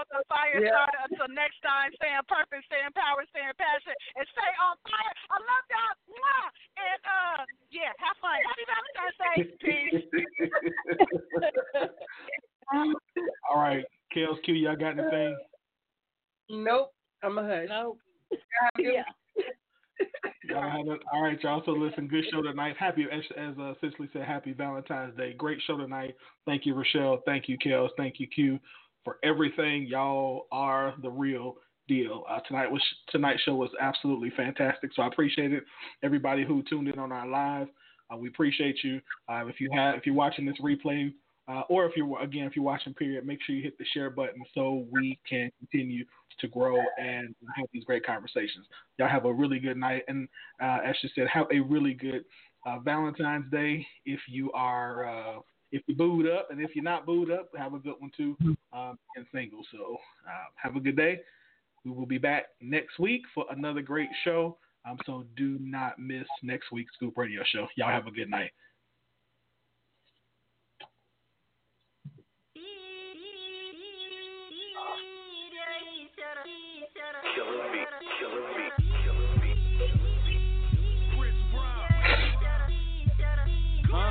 Stretch it out like Gouda, piranha, a barracuda. That people stay biting back. That's like a pit with no muzzle. Disregard all that hating. That's why these MCs look puzzled. He bulletproof in the club, outside leaking in puddle. Patrol 900 proof. Take a shot for the struggle. Pour some liquor for doggy. Pour a shot off for proof. Illustrated and demonstrated. These lyrics is clarified. You think he got some heart? He a testify. Tell him you and your mans how you moving them grams. No Pastor Troy, we doing numbers. Call that Billy Graham. They infected with fake hustle. They moving that spam. Got the ham and the chicken. Got the in the kitchen. Washing pots and the dishes. Don't see the mission until they stuck in submission. Power moves the position. Autopilot on this. Intuition, they fishing. Jim Brown, not Chris. I'm in Virginia with this. Work. Dancing out the pot. Chris Brown. It's all up on my. Chris Brown. By the pocket. Chris Brown. I'm all up in your city with that Chris Brown.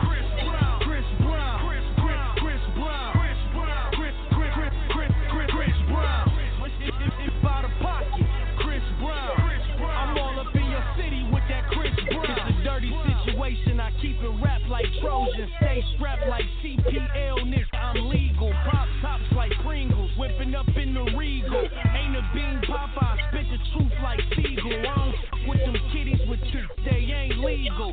Cashed out them hundreds for ones, I'm throwing singles. Strip club raining, Hurricane and Katrina.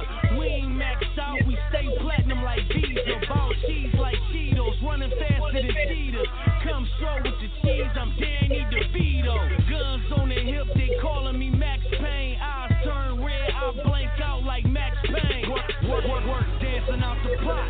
Chris Brown, it's all up on my coat. Chris Brown, bitch up out of pocket. Chris Brown, I'm all up in your city with that Chris Brown.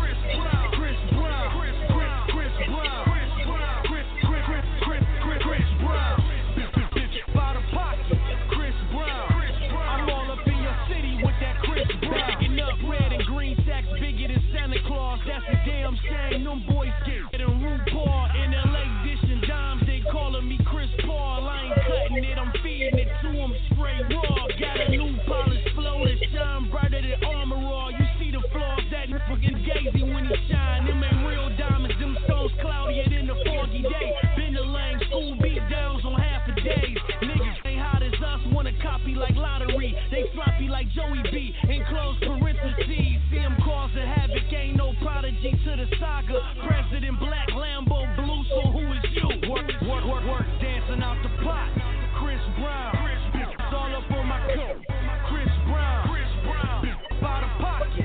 Chris Brown, I'm all up in your city with that Chris Brown.